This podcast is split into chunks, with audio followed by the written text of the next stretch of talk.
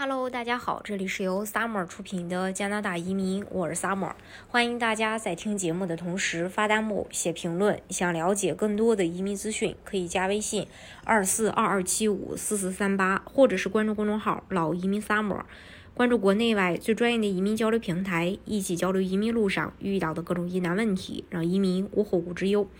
在后疫情时代下，拥有第二身份的优势显然无疑，尤其是对于高净值人群而言，拥有第二身份已经成为了保证国际迁移能力、税务安排和家庭保障的重要前提。根据胡润百富研究院发布的《二零二二年中国高净值人群品牌倾向报告》，高净值家庭对移民和留学接受程度已经开始变得越来越高。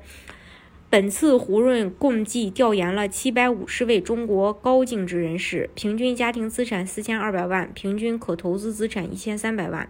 其中，亿元资产以上的超高净值人士有四十人，受访者百分之四十来自一线城市，平均年龄三十七岁，百分之八十九的已婚，平均常住房面积二百七十五平方米。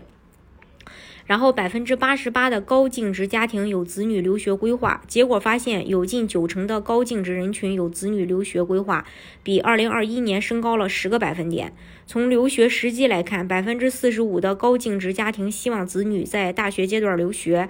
百分之二十四的希望在高中，百分之十三的则计划在研究生阶段出国深造。从留学目的地来看，最受高净值家庭青睐的国家是英国，占到了整体比例的百分之五十。另外，美国、瑞士、德国、新加坡、澳洲、加拿大、法国、新西兰和日本也是高净值家庭的目标留学国家。对于子女留学的专业期望高，商科排在第一，其次是设计、艺术和医学。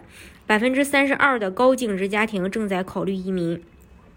在受访的高净值人群中，有百分之三十二的受访者表示他们正在考虑移民，比例比去年提升了百分之十四。百分之六的受访者表示他们已经递交了移民申请，还有百分之六十二的受访者并不考虑移民。从二零二二年开始，大流行趋势好转，越来越多的中国高净值家庭正在考虑移民。但是，移民只能是有钱人的选择吗？得多有钱才能有移民选择权呢？答案是中产就可以。随着人们观念的改变，移民早已。不是高净值人群的专属，比如有技术的可以选择走技术移民通道，中产可以选择房产投资移民或创业移民。不久前，联合国移民署发布了第十一份世界迁徙报告——二零二二年世界移民报告。数据显示，截止到二零二零年，国际移民总数已经达到二点八亿亿人，占全球总人口的百分之三点六。这也就意味着，全世界范围内每三十个人中就有一个国际移民。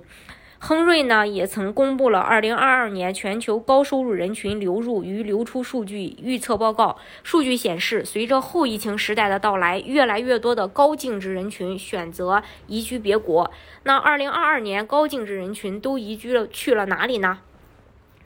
呃，亨瑞的报告也给出了答案。预计2022年高净值个人净流入的前十个目的地是阿联酋、澳大利亚、新加坡、以色列、瑞士、美国、葡萄牙、希腊、加拿大和新西兰。2022年，加拿大已经成为全世界最想移民的国家，吸引了全球其他五十个国家的居民，位居。排名榜首是绝大部分人眼中的梦想家园。加拿大移民对于高净值人群来说是一道多选题，有的人甚至不只拥有一个海外身份，并且同时保留中国国籍。移民的背后其实是这些高净值人群深谋远虑之后的选择。大家如果想具体去了解，加拿大的移民政策的话，可以加微信二四二二七五四四三八，或者是关注公众号“老移民 summer”，关注国内外最专业的移民交流平台，一起交流移民路上遇到的各种疑难问题，让移民无后顾之忧。